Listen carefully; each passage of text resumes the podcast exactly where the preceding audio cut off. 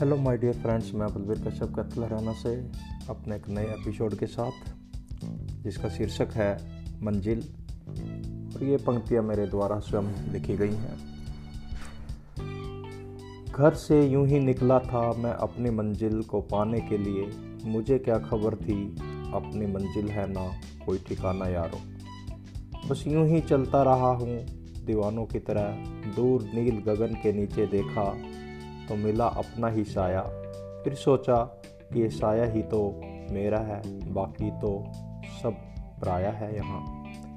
लौट कर देखा तो चारों ओर वीराना ही वीराना नज़र आया। न मिली मंजिल मुझे, न ही मिला कोई ठिकाना यारो। दूर तर, दूर तक देखा तो ऐसे लगा जैसे, कैसे मन को समझाया। फिर ये ख्याल आया अपनी तो जैसे कैसे कट जाएगी, आप क्या क्या होगा जनाबे वाली।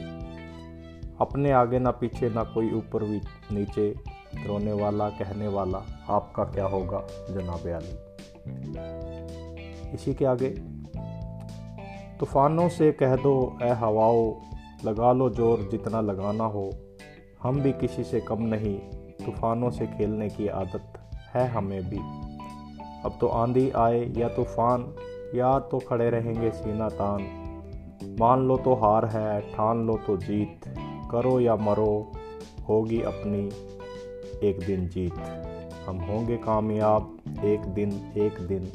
मन में है विश्वास, पूरा है विश्वास। हम होंगे कामयाब, एक दिन एक दिन। धन्यवाद।